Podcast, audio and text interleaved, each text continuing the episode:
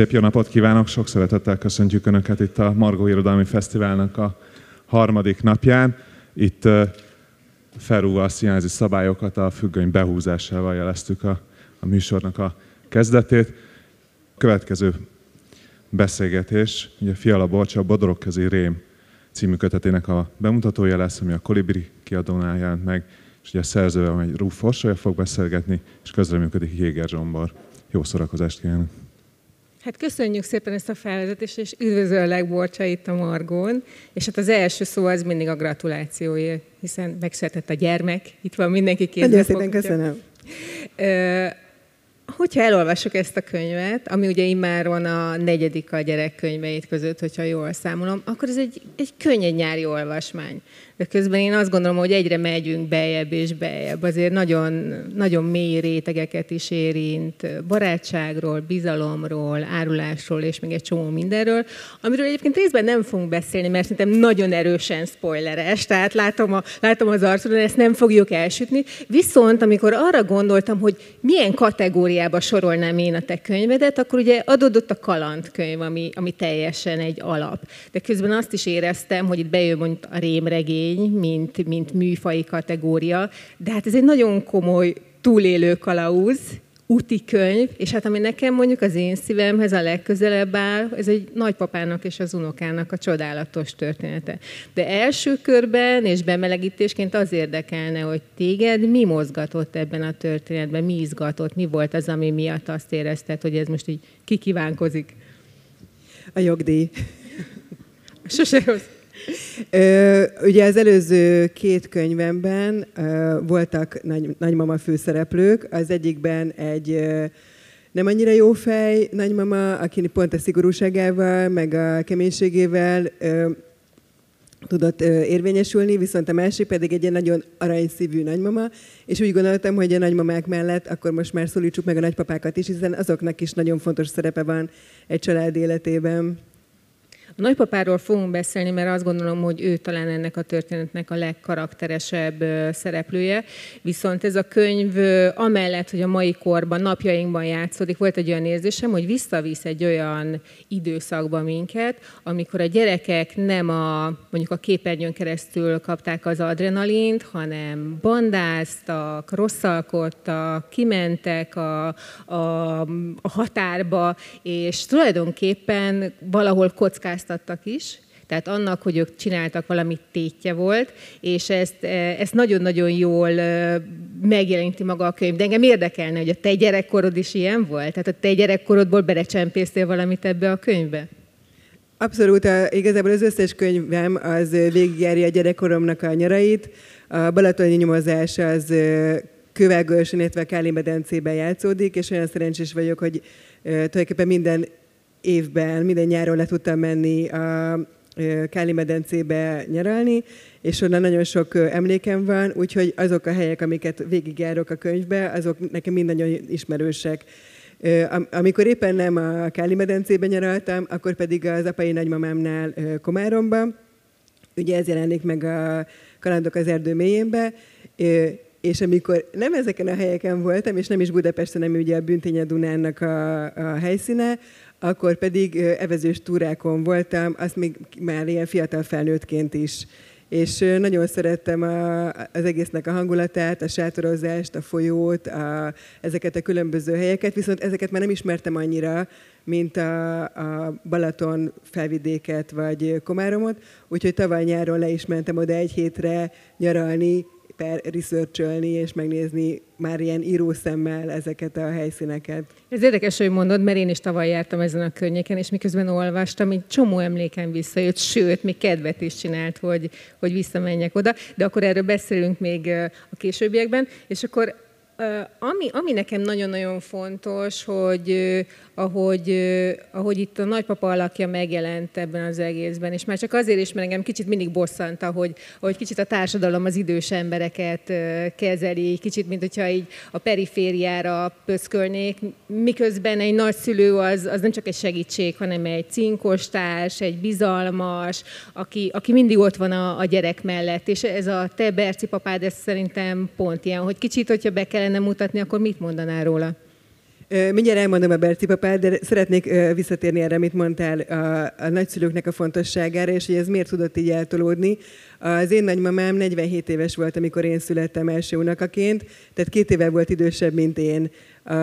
Mostanra ez így nagyon kitolódott, tehát e, sokkal ö, idősebbek lesznek a nagyszülők, amikor megszületnek az unokáik, mivel az emberek sokkal később szülnek, és ezért szerintem kevesebb lehetőségük is van együtt lenni az unokákkal, holott a, az az érték, ö, amit egy nagyszülő bele tud vinni egy kapcsolatba, és ezt mondom úgy, hogy itt ül a anyukám, apukám, akik ö, többszörös nagyszülők, és ö, abszolút részt vesznek az unokáknak az életébe, ö, nagyon tevékenyen, az, az nagyon fontos. Tehát, hogy, hogy az a felelősség, ami egy szülőt terheli, az, te, az egy nagyszülőt már nem annyira. Tehát ő, ő tud akkor jobban rosszalkodni, csínybe vinni a, az unokákat, amit szülőként ugye nem annyira tudunk megtenni. Tehát én abszolút ilyen, ilyen nagyszülő sokkal több nagyszülőt szeretnék, aki tud a gyerekek körül lenni, és nyilván ezen az se segít, hogy, hogy nagyon sokan külföldre költöznek, és a, a nagyszülőket legfeljebb a Skype-on keresztül látják. Szóval a nagy, nagypapára visszatérve, a Berci papára, az én ö, anyai nagypapám ö, volt egy kicsit a mintája az ő figurájának,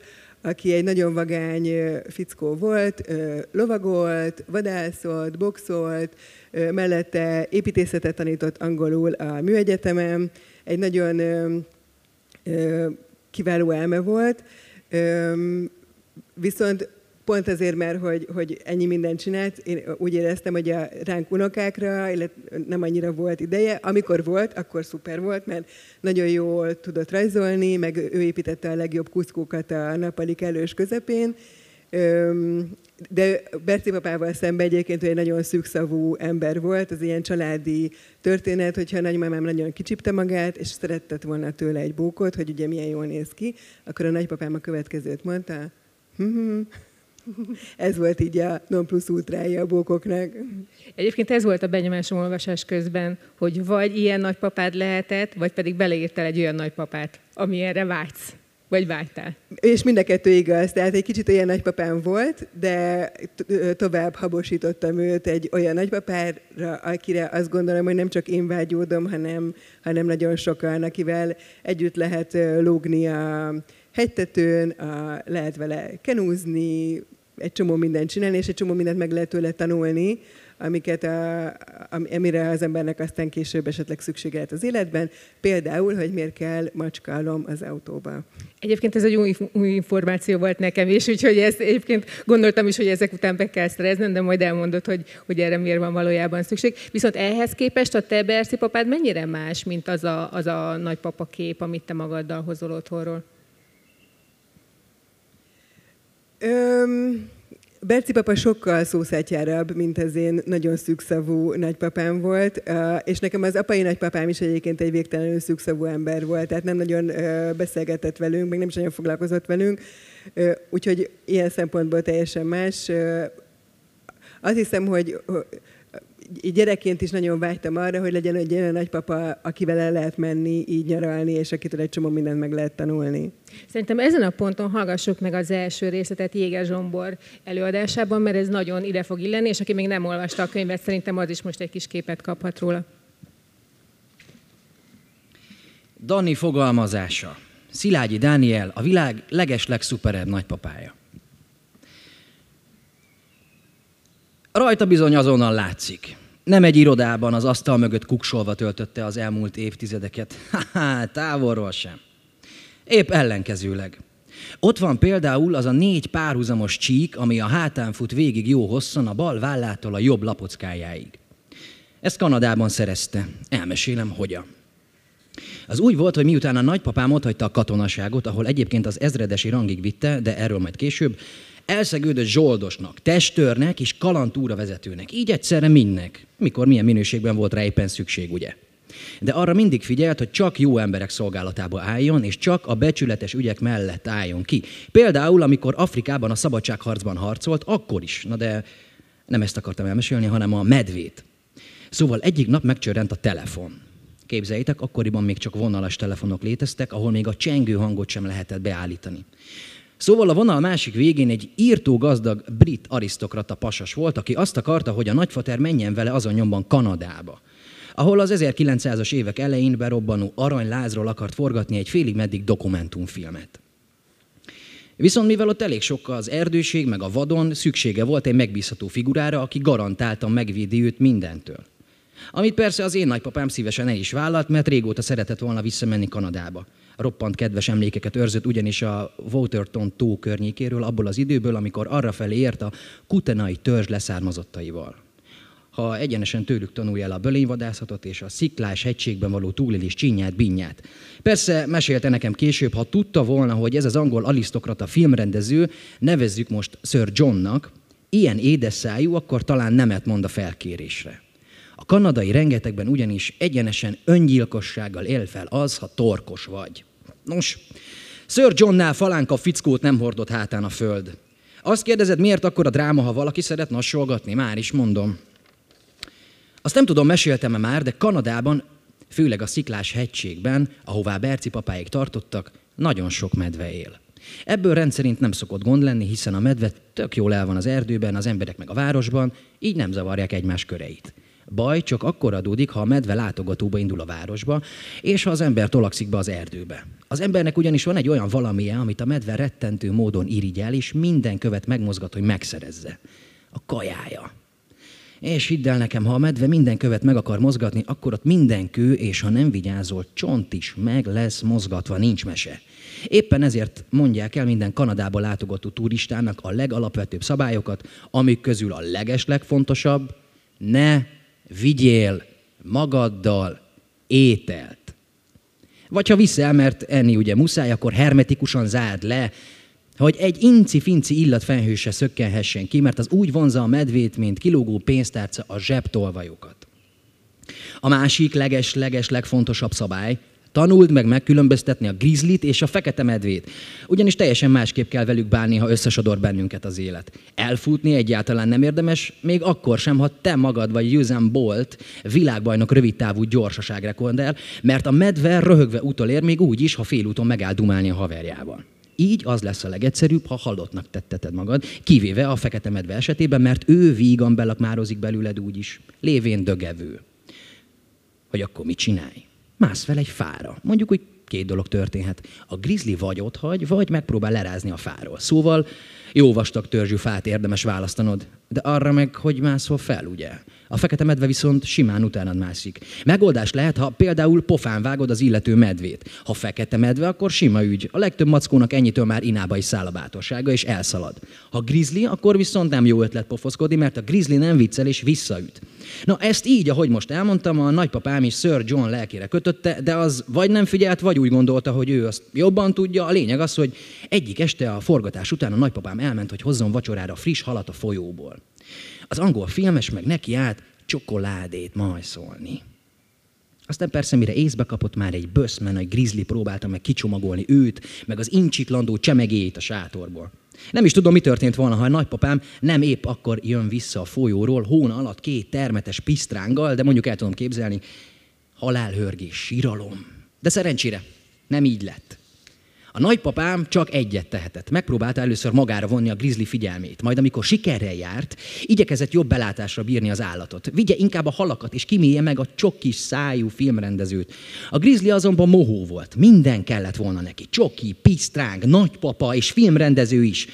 Megjegyzem, egy ilyen menüsor után nem szívesen mennék vécére, na mindegy. Szóval Berci papának nem igazán volt más választása, mint puszta kézzel megverekedni a közel 300 kilós állattal. Kész szerencse, hogy az én nagypapám úgy ki van képezve a különféle harcművészetekben, mint Bruce Willis, a James Bond, meg a Karate együttvéve. Így végül megúszta azzal a négy párhuzamos karomnyommal a hátán, amiről meséltem. Meg a füléből harapott még ki egy darabot a medve, de az annyira nem látszik. Meg hát az én nagypapám. Az ilyen karcolásokra legtöbbször rá se ránt. Ugyanis katona az eredeti végzettsége, ezt már említettem talán szóval. Neki tényleg lehet mondani egy-egy horzsolásnál, hogy ugyan már katona dolog. Köszönjük szépen. Nem tudom, hogy ezeket a sorokat te mikor vetetted papírral, de ennél aktuálisabb ez a medve sztori nem is lehetne, mint most, amikor az országban medve bolyong. Viszont az feltűnt a könyvben, hogy nagyon sok érdekes, kis hasznos, vagy épp haszontalan, de rendkívül izgalmas információ, részlet, érdekesség, trivia van benne. Te ezekre vadászol? Szerettem volna, hogyha ez valóban fölkészíti a túlélésre a gyerekeket ez a könyv, úgyhogy nagyon sokat kutattam az interneten az ilyen különböző hasznos információk után, de egyébként pont ez a medvés tudástár, ez abból jön, hogy amikor 16 éves voltam, akkor eljutottam Kanadába, mert az anyukámnak egy barátnője oda ment férhez, és meghívott vendégségbe. És velük együtt elmentem a Sziklás-hegységbe, ahol egyébként osztogatnak ilyen szórólapokat, hogy mit csinálja, hogyha jön a medve, és az mind tulajdonképpen benne van. Úgyhogy én annyira összeszartam magamat ezektől, hogy ezektől a szabályoktól, hogy kb. lapos kúszásba toltam le az egész Sziklás-hegységi kalandomat. Jött a medve? Szerencsére nem, de Eszterrel, ez a Kanadába kiszármazott hölgyel beszéltem, és ő többször is összefutottam már medvével. Volt olyan, hogy neki állt egy bokorról csemegézni, és amikor azt vette észre, hogy a bokor akkor is mozog, amikor éppen nem ő szedi le róla a mánát, akkor gyorsan távozott angolosan, ha ezt lehetnék a brexit mondani. Itt az elhangzott részletben a nagypapa jellemzésére nagyon sok mindent hallottunk, de amit én felírtam magamnak, ugye, hogy ő egyfajta keveréke volt Bruce, Lin, Bruce Willisnek, bocsánat, James Bondnak és Karate Kidnek. És amikor én olvastam ezt a könyvet, akkor volt egy ilyen elképzeltem, hogy ezt a nagypapát, és nekem egy ilyen idősödő Jean-Paul Belmondó volt egy ilyen kis ö, ö, cserhalmis beütéssel mondjuk, de aztán kiderült, hogy neked egy egészen konkrét modelled volt erre a nagypapára, akinek ugye Jeremy az egyik beceneve, úgyhogy légy szíves, ezt így oszd meg velünk, hogy ez, ki, ki ez az alak, akiről őt mintáztad. Hát kitaláltam magamnak e-, e-, először ezt a nagypapát, és aztán elkezdtem felépíteni a karaktert. És hát ugye minden írónak maga felé hajlik a keze, úgyhogy addig gyúrtam, gyúrogattam Berci papát, amíg elkezdett nagyon Jeremy Ironsra hasonlítani. Na se rossz. Úgyhogy igen, úgyhogy én tulajdonképpen az estémet elmondhatom, hogy Jeremy Irons-szel töltöttem, Kicsit szomorú vagyok, hogy Jeremy Irons nem mondhatja el ezt ugyanígy visszafele. De figyelj, még hogyha esetleg itt casting direktorok ülnek a, a sorok között, akkor adjunk tippeket, hogy hát ha bármi lehet, és hogyha esetleg megfilmesítik ezt a könyvet, akkor szeretném, hogyha elősőként Jeremy Ironsra gondolnánk. Mindenképp, a... ezt továbbítjuk ezt a kérést. Viszont a korábbi beszélgetések, interjúid alapján nekem van egy olyan érzésem, hogy te otthonról egy nagyon erős női közegből jössz, ezt vagy megcáfolod, vagy megerősíted, és a saját tapasztalatom az, hogy ez általában vagy nagyon erős harcokkal jár, ami ugye arról szól, hogy mindenki a saját helyét és szerepét megtalálja abba a közösségbe, a családba, ezzel együtt pedig egy nagyon erős ilyen biztonsági hálót is nyújt számára, és ez a kettő nem zárja ki egymást. A te esetedben ez, ez, ez hogy volt? Hú, hát Orsi nagyon zavarba hoztál, mert hogy a erős nők közül, akik a otthonom oszlopait képezik. Viszonylag sokan itt ülnek a, a, a fél családom. A Ugye, most elmondhatom mindenkinek. Úgyhogy igen, a, a nagymamámat is egy ilyen nagyon erős karakternek gondolom, anyukámat is, és most már a, a testvéreim is, hogy végre felnőttek. Őróluk is azt látom, hogy abszolút mi az erősnek egy másik szinonimája, ilyen sokat használjuk. Domináns. Így, hogy nincsenek itt a férjeik, igen, dominánsak. És a, mondjuk maga az, hogy történeteket mesélünk, vagy a történetmesélés vágya, ez mondjuk a családból ered? Tehát ezt vissza tudod oda eredeztetni? Abszolút, de nem is annyira történetmesélés, hanem a beszélés. Képzeld el, hogy én nagyon sokat tudok beszélni, és hogyha egész nap nem tudok senkihez szólni, akkor ezt estére sűrítem, akkor aztán pláne nagyon sokat. Viszont mivel négyen voltunk testvérek a családban, ezért viszonylag kevés idő a nap 24 órájából nem tudott 24 az én szófosásommal eltelni, mert szerettek volna többiek is szóhoz jutni. És meg amúgy is mindig visszakaptam ezt a kritikát, hogy én nagyon sokat beszélek, és aztán egyszer csak rájöttem, hogy ha az ember ír, akkor nem lehet közbevágni. Ugye? Akkor kénytelenek mindenki végigolvasni, nyilván összecsukhatja a könyvet, de tulajdonképpen nekem azt hiszem a történetmesélésnek az egyik aspektusa az innen jött, hogy szeretek beszélni, meg szeretek Szeretem, hogyha nem szakítanak félbe. Jó, nálad nem zavar, de... Köszönöm. De az írás azt szerintem olyan, hogy szinte minden kamasz életében valamikor megjelenik. Vagy naplóírás, vagy, vagy versírás, vagy kis történetek írása, és a nagy, a nagy részénél ez kikopik. És aztán vannak olyan emberek, akiknél ez megmaradt. Hogy a te esetedben ez mikor tudatosult benned, hogy az írás neked az több, mint, mint hogy egyszerűen a gondolataidat a papírra veted? Ezt nagyon sajnálom, hogy, hogy bárkinek is kikopik az életéből az írás, mert szerintem még hogyha csak az asztalfiúknak vagy a naplódnak írsz, iszonyú jó terápiás ereje van. Ö, akár de én nagyon szeretek a saját fantázia világomban el, elmerülni. Tehát, hogyha valaki például nem akar nekem elárulni egy titkot, engem egyáltalán nem zavar, majd akkor én kitalálom, és az sokkal izgalmasabb lesz, mint amit eredetileg nem akart volna elmondani.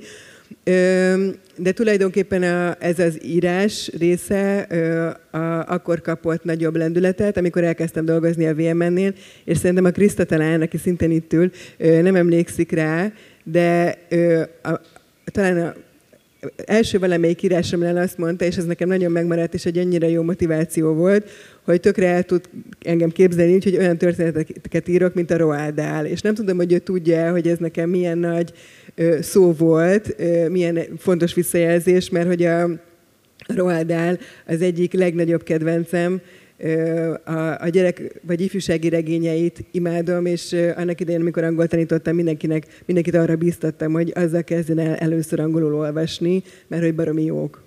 Egyébként érdekes, hogy a Roald Dahl mondod, nekem is eszembe jutott, és a David Williams jutott még eszembe, de erről majd beszélünk még később, viszont az írás azt nem akarom annyira elengedni, hogy, hogy tulajdonképpen, ha jól értem, akkor ez a fiatal felnőtt korod volt az, amikor tudatosult benned, hogy az írás az, az, az akár egy életforma is lehet nálad, de mikor jött el az a pillanat, amikor rádöbbentő, hogy ennek tétje van, tehát amit te leírsz, azt mások elolvassák, arra reflektálnak, esetleg kritikával illetik, tehát ez, ezt ezt a folyamatot, ezt hogyan élted meg? Akkor kezdtem el a nagy közönség számára írni, amikor elindítottam a Cirkuszigazgató Hétköznapjai című blogomat, ami a családi életemről szólt, és ami, ami tényleg terápiás jelleggel bírt, mert onnantól fogva, hogy elkezdtem ezeket, megírni ezeket a történeteket. Egyrésztről megtanultam azt, hogy hogyan lehet úgy megírni egy történetet, hogy az ne csak engem érdekel, hanem a közönséget is, hogy hogyan lehet tiszteletben tartani a személyiségjogait azoknak, akikről írok. Tehát, hogy nyilván ez az életünk vicces helyzeteit figurázta ki, de hogy a végén mindig én legyek a legjobban kifigurázva, tehát azt semmiképpen nem szerettem volna, hogy bárki mondjuk a férjemen vagy a gyerekeimen nevet. De hogy hogyan lehet ezeket a történeteket viccesen megírni, mert én alapvetően azt szerettem, hogy tehát én nem, nem szeretek szomorkodni, és nekem nagyon fontos, hogy minden, minden eseményt át lehessen úgy forgatni, hogy a végén legyen benne valami poén. És az egyik ilyen, ami nem biztos, hogy másoknak olyan nagyon szórakoztató tartalom lett volna elsőként, amikor a gyerekeimnek volt a évzárója. Ezt most csak azért mesélem el, mert hogy nagyon aktuális, és ugye, mivel mind a két gyerekem ugyanattól az apától van, ebből az okból kifolyólag mind a kettőnek ugyanaz a vezeték neve, viszont ugye, mivel különbs, korkülönbség van köztük, más osztályban voltak, ráadásul más emeleten is, ami úgy nézett ki, hogy odaálltam az egyik osztályba, ugye a szép ruhámba, hogy amikor egy gyerek sorra kerül és megdicsérik az egész éves teljesítményért, akkor ott legyek, és én is ott tudjak fiúfittyegni, meg tapsolni. De ott nagyon lassan haladt a dolog, közben megijedtem, hogy a másik gyerekem esetleg úgy fog sorra kerülni, hogy én nem vagyok ott. Úgyhogy gyorsan átrohantam a másik osztályba, és gyakorlatilag fél órán keresztül ezt csináltam, hogy rohangáltam két emelet között, egyik osztályból ki, másik osztályba be. Az egyiknél jobban megdicsérte a tanítónéni a gyerekeket, úgyhogy lassabban haladt a sor, a másiknél lassabban, gyorsabban. És képzeld el, Orsi, hogy a végén sikerült mind a két helyszínen ott lennem. Igaz, hogy közben ilyen iszonyú nagy pisztolytáskákkal már a hónom alatt, és a hátamon így, már a hátamon csorgott körülbelül a sminkem, de ott voltam, úgyhogy majd emiatt nem fogok a pszichológusnál előkerülni, mint a szörnyű anya. Viszont ez pont elég tapasztalat volt, és akkor határoztam el, hogy az egyik gyerekemet átkeresztelem aranyra, a másikat meg mit tudom én valami dupla vésre, és akkor nem lesz ilyen problémám. És már amikor jöttünk el a, a, bizonyítványosztásról, akkor elkezdtem ezt a történetet mondani a férjemnek, és akkor ő mondta, hogy ő hallja, hogy én ezt már elkezdtem megírni. És egyébként ezt már valóban, fejben írtad akkor? Ez fejben akkor már elkészült, igen. És ő, ezért is szerettem meg nagyon az írást, mert ez igazából az emberrel bármi történik, onnantól fogva tudod, hogy ez valamikor valamire jó lesz. Egyébként így, így éled a napjaidat? Tehát így fejben jegyzetelsz? Igen, és ezért szeretek békávézni is, mert nagyon jól ki lehet hallgatni az embereket. Tehát a mondatokat, a gesztusokat, a figurákat, azt már akkor tárolod a fejedben. Egyébként, ha már a gyerekek szóba kerültek, ugye nagyon sok embernél az van, hogy amikor gyereke születik, vagy egy kicsit nagyobb már a gyereke, akkor egy ilyen vágy élet benne, hogy, hogy a gyerek könyvek felé forduljon, hogy nálad ez pontosan hogyan, hogyan lépett be az életedbe? Az én életemből nem lépett ki, tehát én gyerekként is nagyon szerettem olvasni, és egy kicsit ezért esik rosszul, amikor megkérdezik az én könyveimnél, hogy ez hány éves gyerekeknek való, mert szerintem ugyanúgy, ahogy be lehet ülni felnőttként a Toy Story-ra, és imádom a, a Pixar rajzfilmeket, sajnos most már a harmadik generációjú gyerek kopott ki alólam, és egyedül meg még pironkodok beülni. Ugyanígy szerintem, ahogy a Roald könyvét is lehet felnőttként olvasni, én változatlanul olvasok időnként ifjúsági regényeket, amik nem ifjúsági regények szerintem, hanem regények, csak maximum gyerekek a főszereplői. Viszont az nagyon érdekelne, hogy mondjuk mi volt az a könyves univerzum, amiből te jössz. Tehát akkor gyerekkorodban mik azok a könyvek, amik esetleg egy ilyen irodalmi kapudróként működtek, amit téged így berántott, és tulajdonképpen fogva tart azóta is, hiszen az olvasás azóta is a mindennapi része, sőt, ugye hát most már az írás is. Ugye szegény Roaldát már nagyon sokszor itt fölemlegettem, nagyon szerettem az indiános regényeket, Vinetút. Ezt majd fogjuk tapasztalni pár percen belül. Igen, sőt a Sári hugomat képzeld el, egyszer sikerült rá beszélnem, hogy mi is legyünk indiánok, és beszéljünk úgy, hogy minden mondat után akkor kell mondani, hogy uff, én beszéltem. Elég lelassította a kommunikáció, de én nagyon jól szórakoztam, és ő meg egész türelemmel viseltetett az iránt. És a iszonyú nagy kedvencem Mark Twain, nem csak a Tom Sawyer és a Huckleberry Finn könyvek, de a Pudding fejű vízon, úgyhogy ha ajánlhatok itt most gyorsan egy könyvet, akkor mindenki feltétlenül olvassa el kortól függetlenül a pudingfejű vízon, mert hát, iszonyú életbölcsesség van benne. Igen. Igen. Ha már szóba került Roald Dahl neve, ugye én mondtam David Williams-et, és ami, ami miatt nekem eszembe jutott, hogy mind, mindkét szerzőnél azt érzem, hogy komolyan veszi a gyereket, és a komoly itt azt jelenti, hogy egyenrangúként, tehát nem lefele kommunikál a gyereket, és ebben benne van az is, mint ennél a könyvnél, hogy akár olyan szavakat használ, amit le, egy gyerek nem feltétlenül ért elsőre, de hát akár utána is nézhet, vagy hát ebből is az jön le, hogy ez a gyerek nem egy kicsiként van kezelve, hanem egyenrangú partnerként, de nekem ugyanebbe a kategóriába tartozik az is, amikor kicsit ilyen undi dolgokat vetsz fel, mint mondjuk az álcázásnál, ezt elmondom a kedves hallgatóknak, ezt én is most tudtam meg, hogyha álcázni akarjuk magunkat, és iszappal kenjük be a testünket, akkor nagyon hasznos, hogyha előtte a kacsák, disznók és egyéb állatok beleürítettek. Tehát ez egy új információ. De, de ez is abban az van benne, hogy a gyerekeket te nem buborékban tartod. Viszont az érdekelne, hogy mondjuk íróként, akár írás közben, akár írás után mérlegelsz. Tehát eszedbe jut az, hogy hát ez lehet, hogy kicsit túlszaladt a célon, lehet, hogy kicsit vissza kell menni, vagy, vagy abszolút ösztönösen jön, jön belőle a szöveg, és utána már nem is, nem is nyúlsz hozzá, nem módosítasz. Az nagyon bénítólag hatna szerintem, hogyha állandóan azon gondolkodnék, hogy majd a, ez vagy ez a gyerek, ez mit fog hozzászólni. Nyilván nem látok bele ennek meg annak a fejébe. Én mindig a bennem élő gyereknek írok, és őt próbálom szórakoztatni, és a bennem élő gyereknek tökre belefér, hogy az ember belehempereg a disznószarba, hogyha ezzel megvédi magát a szúnyogoktól. Viszont ezen a ponton mondjuk már el, hogy mi volt ez a macska almos sztori, ha már itt bevetettük, hogy senki nem menjen nem úgy haza, hogy ezt nem tudja. Igen, ez egy nagyon hasznos és létező praktika, hogy a kocsitba azért kell, hogy legyen macskalom. Egyrésztről, hogy ez nagyon nehéz, és akkor lenyomja mondjuk, hogy a hátsó kerék meghajtású éket, ennyire nem tudok, nem értek az autókhoz, akkor ugye jobban föl tudsz menni az emelkedőn, de hogy télen azért nagyon hasznos, hogyha van nálad, mert hogyha így kipörög a kerék a hóba, akkor ezt így körbeszórod macskalommal, és már is megvan oldva a probléma. De ugyanígy nagyon jó, hogyha van nálad egy félbevágott krumpli, amivel tudod jégteleníteni az ablakot. Én nagyon sok mindent tanultam ebből a könyvből. Viszont felírtam pár dolgot még a túlélése kapcsolatban magamnak, hogy például megtudhatjuk ebből a regényből, mit tegyünk, hogyha csapkod kapkod körülöttünk a villám, akkor hogyan tájékozódjunk sötétben, mondjuk egy pincében, hogyha pont egy pincében alszunk, hogyan álcázzuk magunkat, és mondjuk a kenuzás trükkjei, de az mondjuk eléggé izgat, hogy te ezeknek a képességeknek a birtokában vagy? Hát tudod, aki nem tudja, ezt tanítja, aki meg még kevésbé tudja, az meg megírja. Jó, rendben, viszont akkor ezen a ponton azt kérem, hogy Zsombor olvassa fel a második részt, ugyanis egy olyan szereplőről lesz szó, akitől, ami nagypapánk, ugye nagyon sok trükköt eltanult, ami a túléléshez kell. A nap, amikor egy Rich Lon Elk nevű indiánt kis hián felkoncoltak. A kelet-dakotai Pine Ridge egyik rossz hírű becsület sülyeztőjében egy fiatal férfi állt a bárpultnál. Hosszú, fényes, fekete haját két cofba fonva hordta. Nem mozdult, mint a kővé dermet volna. Csak a válla emelkedett meg kisé, ahogy vette egy mély levegőt, majd lassan kifújta. A keze egyre szorosabban markolta a sörös korsója fülét, a kriglit mégsem emelte a szájához. Tekintetével a koszos, ütött kopott pult egyik pultjára merett, miközben az orcimpái kitágultak. A felső ajka reszketve felhúzódott, a szája két széle viszont lefelé görbült. Fújtatva tolult ki az orrán a levegő, mint egy felbőszült bikának.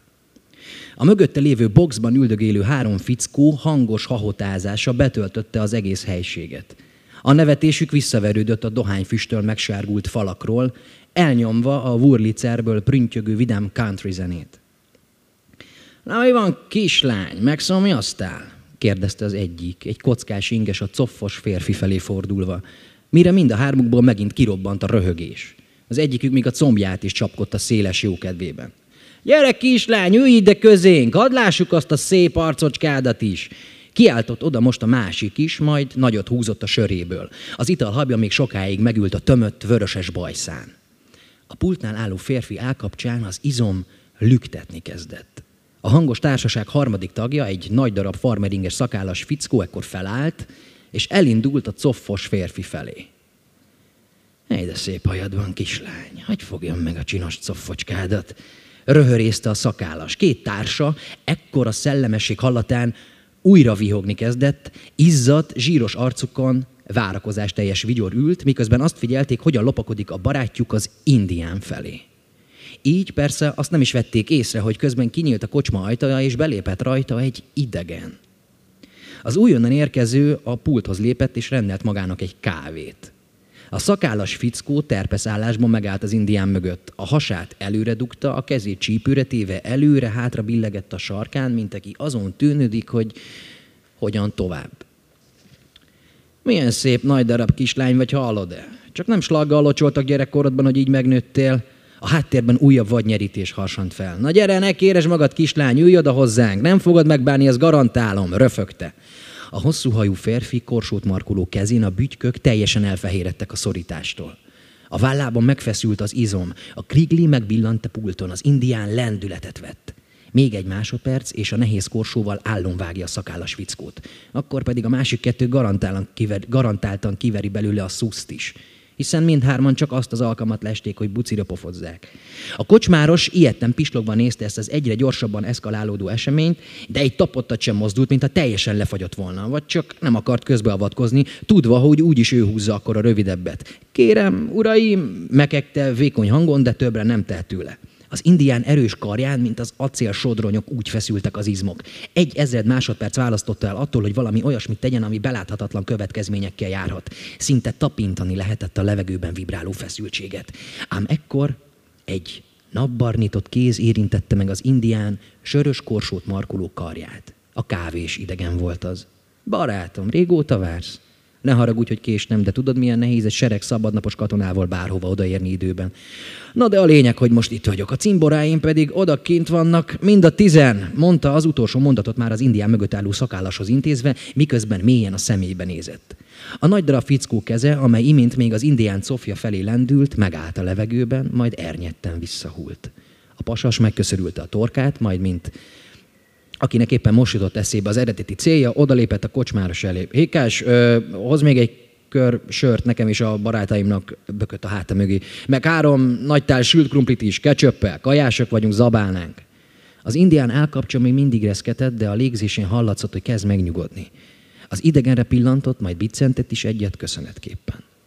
Nos, így ismerkedtem össze Ricsel, azaz Rich Lon kell a lakota törzsből az egyik legszerencsésebb találkozásomnak tartom. Rich pedig az egyik legkedvesebb barátom lett, azóta is nagyon jóban vagyunk. Rengeteget tanultam tőle. Amit ma evezésben, nyomolvasásban és álcázásban gyakorolni fogunk, annak javarésze Rich-től és a családjától származik. De lovat nyereg nélkül megülni is tőle tanultam. Elképesztő figurák, mindjárt mesélek róluk, hanem ami ezt a kocsmabeli esetet illeti, hát ez egy feletti bundorító jelenet volt. Hogy ez a krakéler, húskupac ott döjfösködött, mintha az egész világ az ő játszótere lenne, felháborító. Lekislányozni, meg összefogdosni egy vadidegent, na igen, ahhoz lett volna esze a sudribunkónak. Berci papa egészen kijött a sodrából, ahogy felidézte az eseményeket. Tudod, közlegény, az indiánok nem úgy viszonyulnak a hajukhoz, mint te meg én, hogy csak úgy beugrunk a borbéhoz, az lenyírja, aztán kész, alászolgálja, nem bizony? Ők úgy tartják az erejük, az életük, de még a lelkük is részben benne van a hajukban. Így a legtöbbjük csak nagyon ritkán, és akkor is kizárólag különleges alkalmakkor vág le belőle egy keveset. Például akkor, ha meghal egy hozzájuk közel álló személy. A varkocsuk egy részének lenyisszantásával a közösen töltött időre emlékeznek. Azaz a hajvágás tulajdonképpen a gyász folyamat része. Szerintem roppant szép hanyomány, nem gondolod? De máskülönben éveken, sőt évtizedeken átnöveztik, és nem engedik, hogy vadidegenek hozzányúljanak, főleg nem kérdezés nélkül. Hitük szerint, ha valaki megérinti a hajukat, az részben beléjük költözik, legalábbis egy időre. Így, ha valaki rossz szándékkal közeledik feléjük, az egész napjukat fekete köd borítja. Végül is ebben tök igazuk van, helyesel Dani, miközben nagyot húzott az evező lapáttal, hogy a kenujával a nagyapjáim mellett tudjon maradni. Senkinek nem szabadna csak úgy hozzányúlkálni, ha ő nem akarja, ugye? Ahogy mondott közlegény, Dakotában pedig ebben az igen szegény rezervátumban, ahol Rich barátom élt a családjával, amúgy is nagyon kiéleződött a viszony az indiánok és a többi amerikai között. Az egész helyzet olyan volt, mint egy puskaporos hordó, egy kocsmai verekedés hónapokig elhúzódó háborúskodást robbanthatott volna ki. Akkor kész szerencse, hogy épp arra jártál a cimboráiddal. Bizony az, főleg, ha valóban kint várakozott volna egy tucat bajtársam. De olyan egyedül voltam ott, mint az ujjam. Szóval rettentően szurkoltam, nehogy a fickóknak eszükbe jusson kimenni a kocsma elé, mert akkor bizony soha nem jutunk ki onnan élve. Kacagott Berci papa. Na gyere, fiam, itt kell bekanyarodni a bodrogzukhoz. Mindjárt meglátod, milyen gyönyörű. Komolyan mondom. Szebb, mint az Amazonas. Pedig az se kutya. Köszönjük szépen.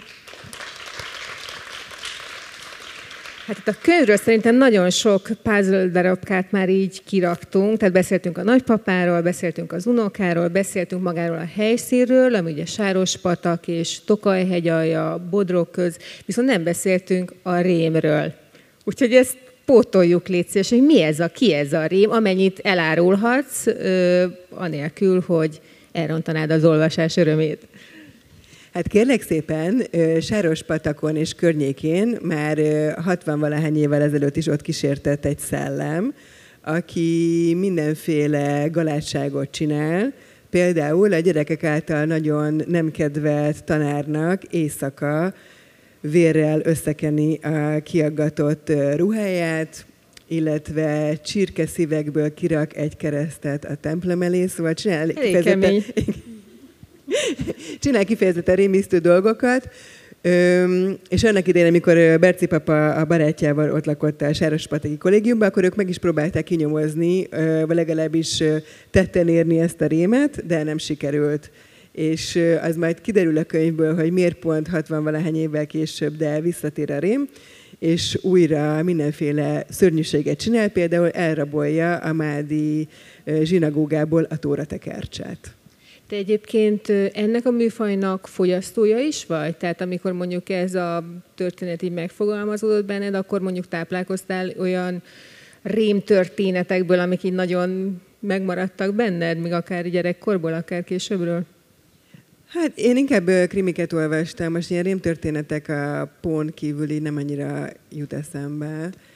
Egyébként, ha már a krimit mondod, ha szerintem kicsit krimiszerű, azért mondhatjuk, ez egy nyomozós könyv. Viszont, hogyha abból indulunk ki, hogy ez egy nyomozós könyv, akkor ez feltételez egyfajta előre tervezést. Tehát te, amikor nekiállsz egy könyvnek, akkor mennyire van meg? Tehát mennyire vagy egy ilyen vázlatolós, ö, ö, posztiteket kiragazgatós, tehát olyan, aki már fejben már természetesen tudja, hogy ki a gyilkos, mint ahogy Agatha Christie is nyilván tudta, hogy ki a gyilkos, vagy te csak hagyod, hogy sodorjon a szöveg, és lesz, ami lesz. Olyan vicces, hogy ezt kérdezed. Én az a típusú tervező ember vagyok, aki, hogyha Pilisvörösvárra megy, akkor már az Árpád híd Pesti hídfőnél beáll abba a sávba, ami majd valószínűleg fog kelleni. Úgyhogy iszonyú tervezős vagyok mert hogy akkor érzem magamat biztonságban, és egy könyvírásnál pláne nagyon fontos, hogy lássam, hogy honnan akarok eljutni hova, ezért mindig írok, nem tudom, más szerzők, itt közben Katára nézek, mennyire írnak részletes fejezettervet. Engem nagyon megnyugtat, hogyha látom, hogy minden rész miről kell, hogy szóljon. Nyilván az ötletelés közben akkor még több ötletem születik. Nagyon sokat segít, hogyha kidolgozom a karaktereket, ha lehet minél pontosabban és minél 3D-sebben, ha azt lehet te olyan, olyan, mint egy sorozatbiblia, tulajdonképpen akkor kidolgozod előre a szereplőket, tehát vagy ez csak inkább fejben, ez egy fejben végzett munka, amiből aztán... Képzeld, én ezt is leírom. Ez nagyon hasznos. Ráadásul... Abszolút hasznos, mert akkor nem lesznek benne olyan logikátlanságok, tehát nem fogom elfelejteni, hogy a Berci papa rendelkezik azzal a tulajdonsággal, hogy például ő nagyon sok olyan szót használ, amit az én nagymamám is szokott használni, tehát ami kicsit ilyen, ilyen különlegesebb, vagy nem annyira már a, a közbeszéd része, talán ilyen, nem slangnek mondanám, de ilyen régies kifejezés? régiesebb kifejezések, mm. igen. Bár ezeknél általában né- néhány szóról ki szokott derülni, hogy ezt csak a mi családunkban használják. A valamelyik könyvembe, könyvem szerkesztése közben még a Balázs Eszter Anna hívott föl, hogy hogy most már ez a második alkalom, hogy azt látja a könyvemben, hogy poszorodik. És a mi családunkban ez mindenkinek ismerős ez a szó, hogy edd meg a kaját, ne hagyd, hogy ott poszorodjon, vagy ki, kifeküdt a napra, és egész napot poszorodott. És most már akkor remélem, hogy ti is fogjátok használni ezt a szót, és akkor így el fogja nekünk mindenki írni, hogy ez létezik. És a, a szerkesztő mondta, hogy ő meguglizta, hogy van-e ilyen szó, és egyetlen egy másik forrás talált erre, egy én szövegem. Ez a ti neologizmusotok, ez most már így tudjuk. Van. Viszont pont a, az ilyen típusú könyveknél azért is fontos egyébként az előretervezés, hiszen nagyon sok kis elhintett kis morzsa van, olyanok is, amik akár félrevisznek. Tehát ezért is merült fel bennem, hogy, hogy vajon mennyire vagy előretervezős, de erre választ kaptunk. Viszont ha már szóba kerültek a gyerekolvasók, az érdekelne, hogy a te saját gyerekeid mennyire mennyire olvassák a te szövegeidet. Ha jól, ha jól emlékszem, hogy melyen kamasz, kamasz gyerekek, akikre az jellemző, hogy eltartják ez, az ilyen típusú irodalmat, a saját gyerekemből indulok ki, tehát ezt abszolút otthonról látom és hozom, de mondjuk ők olvassák még a te szövegeidet? Ö, egyáltalán nem. A, a nagyobbi gyerekem ő maximálisan elhatárolódik ettől a dologtól, hogy én ezt csinálom. A, kisebbik gyerekem, ő még az első könyvet azért is ajánlottam neki, az első könyvet hajlandó volt végighallgatni, tehát minden fejezetet, amit megírtam, azt felolvastam neki, és akkor ő mondta, hogy ez most jó, a gyerekek nem így beszélnek, szerint ez hülyeség, tehát, hogy, és én hallgattam is a tanácsaira, viszont ugye most már 17 és 19 évesek, pont magasról leszárják az én írói munkásságomat, ami biztos, hogy így természetes, és nyilván nem tartok feltétlenül igényt arra, hogy ők ezeket olvasgassák. A Facebookon néha írok viszont velük kapcsolatos dolgokat, és ezt azért szokták elolvasni, mert egy, amikor kijött ez a cirkuszigazgatós könyve, akkor még kicsik voltak. Viszont ahogy nőttek, és kiderült, hogy az osztálytársak anyukái is ezt olvasták, és nagyon szerették, és amit az osztálytársak is olvasták, annak már nem annyira örültek, úgyhogy az lett a megállapodásunk egy guardian dolgozó újságíró példáját követve, hogy minden olyan poszt, ami róluk szól, azért kapnak ezer forintot, ha jól emlékszem. Ezért árgus szemmel figyelik, hogy mi lesz. És mínuszba vagy? Vagy, vagy ők és uh, most már nagyon meg kell gondolni, hogy a mai gazdasági helyzetben írhatok-e bármi szót a gyerekeimről, mert nagyon drágán mérik. Remélem, hogy ezért most nem kell fizetnem. Nem. Úgyhogy ezt majd a felvételből kérem, hogy töröljük ki. Jó ezt kis akkor kizümögjük, ezt a részt. Az még érdekelne, hogy amellett, hogy főszerkesztőként dolgozol, hogyan tudsz időt szakítani arra, hogy írj? Tehát kampányszerűen írsz, vagy arra tudatosan törekszel, hogy, hogy mondjuk minden napból kicsípj egy-egy órát, amikor tehát nem a napi írással foglalkozol, tehát nem az újságírói munkádat végzed, hanem a könyvedet írod. Ö, általában onnantól, hogy megszületik a könyv, és tényleg nagyon magam alá rakom a ö, lépéseit a feladatnak. Tehát kidolgozod, onna, úgy értem. Igen, mhm. onna, onnantól fogva egy picikét egyszerűbb a dolog, mert utána ugyanúgy, ahogy az ember egy cikket megír, akkor csak azt az egy részt kell megírni, és akkor onnantól indul a könyvnek a, a, az a tömörebb munkája, és akkor ezt általában hétvégén szoktam, a szabadságom alatt szoktam, illetve fölkelek hajnalban, ami még pár évvel ezelőtt a hajnali négyet jelentette, de hát én is öregszem, úgyhogy a hajnali négyet elengedtem, és hajnali ötkor kelek, és csak úgy érdekességképpen, hogy több olyan nő szerző van, szintén családos anyák, akik ugyanezt a technikát alkalmazták, tehát a, a Tony Morrison az egyik, és most nem is a másik, egy nagyon szuper kanadai szerzőnek a története, és a Szív Sötétje című könyvet írta, és ő is elmesélte, amikor interjút csináltam vele a VMR-re, hogy ez a hajnali 5-től 7-ig, szóval ez a anyuka szerzőknek az aranyórája. Hát ezt meg tudom erősíteni, mert nem olyan rég készítettem interjút Halász Ritával, és ő ugyanezt a mintát követi, tehát ő azt mondta, hogy mivel nem nagyon jutott ideje írásra, azon gondolkozott, hogy hogy lesz ebből könyv egy vagy két év múlva, és arra jutott, hogy csak úgy, hogy fel kell hajnalba, és amíg a gyerekek és a család alszik, addig erre szakít időt. Itt a könyv, ennek örülünk, ez mindig nagy ünnep és örömünnep, viszont van már a fejedben következő. Kicsit azt látom, hogy ilyen esima egyfordított alapján a felnőtteknek és a gyerekeknek írsz, de most ki lesz soron?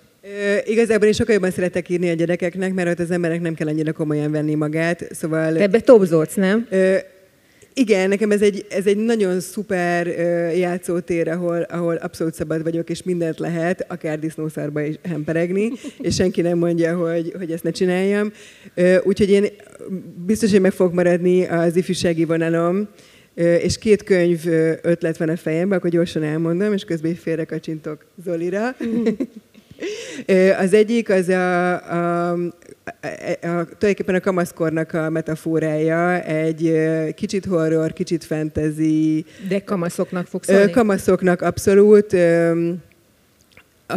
azokról a folyamatokról szól, nagyon átvitten, amin az ember keresztül megy onnan, hogy, hogy Mondok egy másik példát, az egyik barátnőm mondta, hogy, hogy mennyire szörnyű ez a kamaszodásban, hogy lerakod este a illatos, szőke, kedves kisfiadat aludni, és másnap reggel föl kell egy barnahajú, nagylábú, büdös, mogorva alak, és, nem tud, és tényleg így történik, hogy egy éjszaka alatt történik valami, és ez a, ha nem is a Kafka átváltozással lesz újraírva, de valami hasonlóban gondolkodom, és a, kicsit azért is, hogy, hogy annyi szünetet tartsak ezekben a sorozatokban, hogy ne ö, legyen túlságosan ilyen ö, futószallagszerű ez a, ez a műfaj, amit egyébként meg nagyon szeretek, ö, most visszatérve erre a könyvre, úgyhogy szeretnék utána visszatérni e, erre a vonalra is, és már kinéztem magamnak bakonyt, és, tele van, csodálatos történetek. Szuper jó dolgok vannak, és hát ugye a betyár történetek